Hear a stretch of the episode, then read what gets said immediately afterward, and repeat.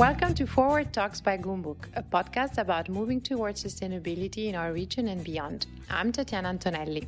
A quick thanks to our partners, RSpace, the first co working community designed to connect humans with nature. Find out more at rspace.work. On today's episode, we're looking at how a large corporation can drive sustainability from within. I sat down with Sabrine Rahman, who is the head of corporate sustainability for the MENA region with HSBC. Sabrine always had a keen interest in sustainable development. She interned with Grameen Bank, mentored refugees in Australia while at university, and worked with the Global Peace Index, a think tank looking at the effect that peace has on the economic outputs of countries. The Middle East is probably a beacon of light in terms of what we've seen and how fast sustainability has been integrated. I mean, you remember a decade ago when we first met. Um, it was an uphill struggle. I can very confidently say that there were only a few of us that that were talking about this. And if we fast forward to where we are today, it really is a movement. I think the the government's ambitious um, targets, their their leadership um, the establishment of innovative ministries, you know, the Ministry of Possibilities, the Ministry of Climate Change and Environment, or of Food Security. There are very few countries in the world or regions in the world that take environmental and social challenges and implement it um, or integrate it into policy. What do you think has triggered all this? The youth movement in the Middle East. We're a very young population. 50% of, of people are under the age of 35.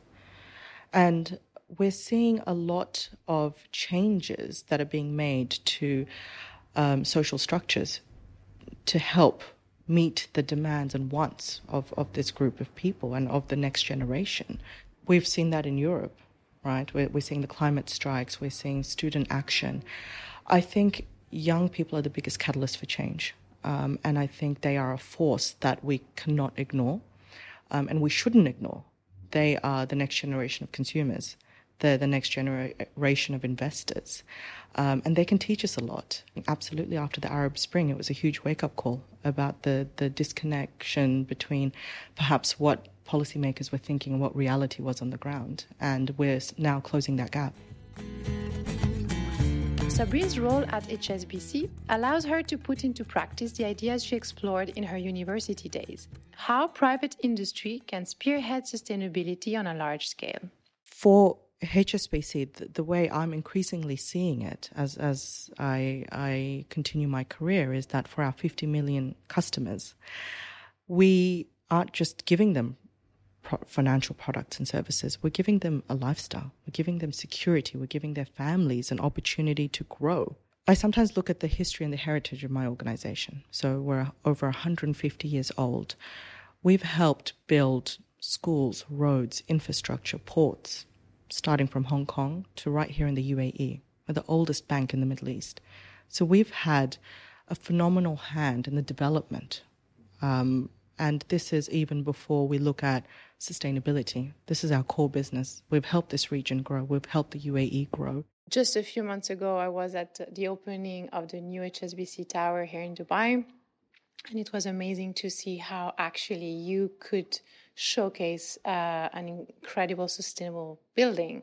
What what was incredibly exciting for us is obviously the journey um, to to help achieve that, um, but also the additional focus we had on how we as employees would work in that new building. So, um, as you know, with the support of Goumbook, um, we have now made the building plastic free.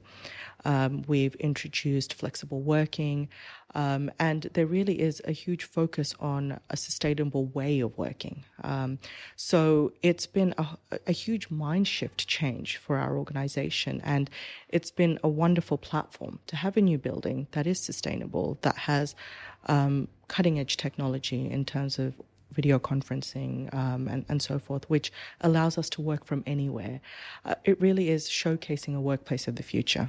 So, what is your approach to sustainability as HSBC internally? My team, we are really advisors to our business. What we focus on fundamentally is to build capabilities within our organizations rather than skill sets. We bring industry insights, our knowledge of what's happening in, in the outside world, and real examples. And we have a large philanthropic budget, um, which we use to fund programs across the region and in markets where funding may be low for, for those causes. So we really try to help move the needle. And most importantly, we're, we're now helping prepare our stakeholders for future scenarios, for example, a low carbon future. Um, which we estimate will require $100 trillion of investment until 2030 across a whole variety of sectors. So we use our network, our presence, and our insights to contribute to thought leadership in this region. Um, and we partner with leading organizations such as Goumbook to help address issues such as water scarcity, plastics, sanitation, food security, innovation in agricultural technology. Just to understand a bit better the impact you're having, it would be interesting to know more about what has happened, been happening in the last 12 months or the last 12 months have been extremely busy for us um, which is fantastic because it just shows that our agenda is really front and center um, both within our organization and in the wider context i'm extremely proud of my team who have helped showcase to our organization globally what the middle east is all about and, and the potential that we have We've done over 100 projects um, in 2018, and we directly impacted over 65,000 people. Um, and that's just direct. What I think I'm probably proudest of is the fact that we built a completely new agenda in the Middle East around sustainable finance um, in, in, the space of 12 months. Um, and we've trained over 300 colleagues, um, including our, our senior leadership, on what it means, what are the opportunities, and what are what are their roles um, to really push this this forward. Um, and we've also, as a result, helped facilitate more than six hundred million dollars worth of sustainable financing within within this region, um, which we are incredibly proud of um, because this is a new focus for us. Um, we have a small team and a very large remit. Um, so many sleepless nights, um, but it's it's been extremely rewarding. Um, we've also opened our new Middle East headquarters, and there's just so much more on the way. HSBC also has a role to play beyond just their internal sustainability, running a number of initiatives to support companies and the local community. So the way we look at sustainability, yes, there's a variety of products and services. For example, we have a green vehicle loan. Um, so these there are specific products at a consumer level, at an individual level, or a retail level, um, and obviously then there are products at a more commercial level. Um, so yes, we have sustainable finance offerings, but what we are, are looking at is how do we make sustainability a part of normal banking normal products and services. So it's not about introducing a green factor or or introducing um, a subsidy. It's about ensuring that our colleagues, our bankers, understand the variety of projects out there that may have a sustainability angle, and understanding the opportunity that arises from that. I've seen in your website that you're also promoting financial literacy. So, at what age do you start that? Yeah, we have a variety of almost um, touch points. So, for us, we've we have programs that start very young, so primary, um, and go all the way up to tertiary, um, because financial capability, financial literacy, it really is. It, it's a long learning pathway, um, and I've always um, believed that the Middle East is so diverse, um, and there are two I think there are people on two ends of the spectrum. So you have perhaps poverty or scarcity, um, and that creates certain issues around how you manage money or how you see money or your relationship with money. And then on the other end of the spectrum, you have extreme affluence. And that also affects your relationship with money. And we have a presence across eight markets in, in the Middle East where we see the gamut of issues and the differences in the relationship that young people have with money. Um, so our programs focus, um, you know, focus on both ends and across a whole range of age groups. HSBC has not financed any new coal fired power plant since the release of its new energy policy. instead focusing on low carbon sources. HSBC has limited its, its exposure to um, uh, investments in coal fired power plants. Um, and, and this is really part of our sustainability risk management. Um, what I spoke about in, in terms of sustainability being a very exciting commercial opportunity, it's also a really useful tool for us to send a signal to the market of behaviors, of um, expectations that we have. Um, we have sustainability risk policies that look at freshwater infrastructure, the weapons industry, um, in addition to, to our energy policy. And, and it's continuously evolving. We are completely committed to helping emerging economies develop low carbon solutions for energy where it is practically possible.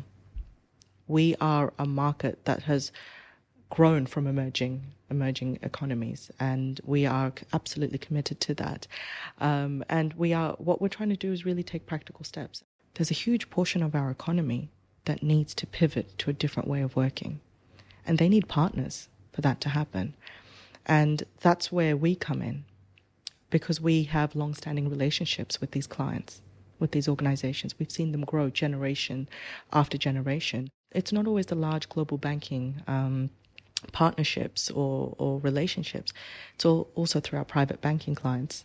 Being such a large, uh, multifaceted organization, it allows us to look at generational planning, succession planning, um, but more importantly, you know, how do we help change expectations in different economies? Personally, what do you see is the biggest sustainability challenge for the Middle East? The next um, urgent topic we need to really address? I think what I still find difficult or a barrier um, is that sustainability still doesn't have a, com- a, common taxonomy across across the different sectors. What I refer to it perhaps in in the financial sector may look very differently in the FMCG world, um, and we need to start singing from the same hymn sheet. Um, we need to prioritize the same things. Um, and you know, we, we are working towards that. For example, HSBC works very closely with the UAE Central Bank and the Ministry of Climate Change um, on a sustainable finance working group because even amongst the banks, huge disparity in what we do, how we say it, um, who we say it to, what we're asking for. And often we're working in silos. And that's why I think platforms such as Goumbook and, and podcasts like this really dig a bit deeper I don't think any of the barriers I face are unique. It, it's probably the same for many of my peers. But sometimes I feel that we have a too many platforms, um, which then are replicating, um, you know, some of the same discussions, and and b, yeah, our definitions, our understanding, our our depth is just not there. And I think that's, you know, if we want to go to the next level, as, as what we're seeing happening in Europe, we need to start talking about the uncomfortable things, right? We need to start digging into some of the, the things we see in our supply chain issues, right? The human side of supply chain. Um, I think we, the, there's going to be huge focus on this region over the next few years with Expo, with the World Cup, and with it will come questions. How are we tackling this issue? How are we looking after the welfare of our people? And the question is, you know, how we collectively as a business community come together to do all that we can do. Do you think there is a challenge in communication and transparency, sharing data? Because somehow I feel in this region there's kind of a secrecy to keep how you do things and and related to your own business. And the fear that sharing somehow will help the competition. No uh, look i'll be honest. I i think it's just i don't think there's there's a lack of wanting to share. I've I would say we have very good relationships with, with other banks. Um, but I do believe that there is a difference in maturity between um, obviously, you know, global organizations, you, you have the strength of a global organization behind you. in comparison to local organization who are then developing it from the grassroots level. There's a natural um, gap there. I think data sharing, um, you know, I think all of us report. Um, is reporting mandated? No. So then again, you know, it becomes a disparity in how we're reporting, how we're measuring, and I think that's that's quite key. Um, so we could be talking about the same issue, looking at it from three different lenses. So then, to the average reader, you you really don't know um, what, what, what the real story is. Um, so yeah, I, I honestly think it's it's a matter of simplifying um, what we look at, perhaps collectively sharing information across these different platforms. So, for example, what what we're doing with the UAE Central Bank. Some of those outcomes might be relevant for other stakeholder platforms. Are they being shared? Um, and who shares it? These are the questions, right? So, um, and I and I think that's the next level um, that we need to go to. What do you see the job of the future? Do you think it's still really important to focus on schools and universities and masters or in the future, sustainability as a standalone function will probably not exist um, because I'm seeing the decentralization of what we do. It is being embedded into people's day to day, it's being incentivized. Um, and that to me is a huge win. I don't want my, my role to exist in the future. It should be business as usual.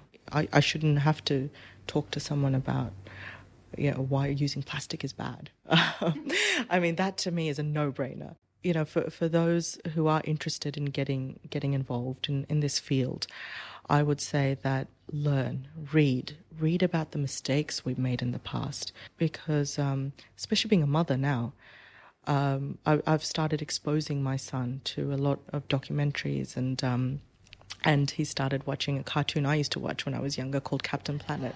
Captain Planet you know, it's funny. I hadn't seen this cartoon in over 20 years, and they're talking about the same things we're, we're talking about now. It, it was a real wake up call for me. What have we done? And um, especially watching the, um, the, the new David Attenborough um, uh, documentary. It's Our Planet, I believe it's called. Um, and and just watching it with my child is a different perspective, right? He's angry. He's only five. He gets angry when he sees animals suffering, and he gets sad. And I think the older we get, we forget our emotions and we forget how to bring it to our day to day. It's it's not about you know sometimes being businesslike. It's about the fact that look, if we don't do something collectively about climate change, about controlling global warming, there is nothing to look forward to. My my cousin in Australia, she's leading the climate strike for Canberra. And um, it runs in the family quite deep, um, and and that's exactly what I've been telling her. She's um, she's 15, I believe, and um, that's exactly what I've been telling her. That arm yourself with information, not information about what you'd like, but what we've done wrong in the future. And and create your own, you know, absolutely demand change, but then take ownership. Um, and I think if we were all able, you know, to do that, from primary school children to people in the corporate world to people in in, in the various um, levels of government, I think we might be able to do something special here in the Middle East. What really impressed me this year is your involvement into C3, which is a, a, local initiative on trying to really promote and launch social enterprises into the market? So um, HSBC partnered with C3, um, as as you've said, um, a local uh, social enterprise um, that that really um, promotes and champions the organic um, growth of of social impact organizations. Um, and we were fascinated with the model um, only because it really focused on developing um, and growing these organizations in a very sustainable way. So um, the sort of mentoring they received, the strategic guidance, um, the growth indicator reports, it was it's something that we hadn't seen before. And we think that SMEs are the backbone of every economy. Um, and it's no different here in the UAE or across Egypt. Um, so we were very, very pleasantly surprised with the quality of startups and and SMEs that that were a part of the program. Um, Twenty were shortlisted. I'm very proud to say that the the top three winners were um, female led organizations. Um, and we had impact investors, angel investors um, fly in from all over the world. The feedback that we received was absolutely phenomenal.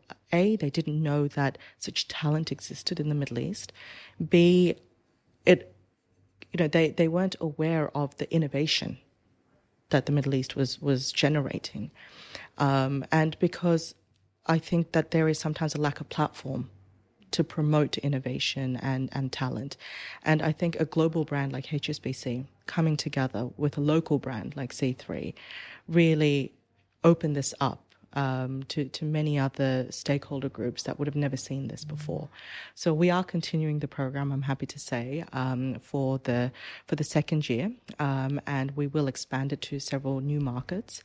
Um, and what we really want to do is continue this movement. We want to continue and foster sustainable growth. We want to we want SMEs to flourish, and we want them to be able to continuously give back to our communities, but in a financially sustainable way. That's all we have for you on this episode. You can find out more about the show, check out our previous episodes, and find links to subscribe by visiting goumbook.com. See you in two weeks.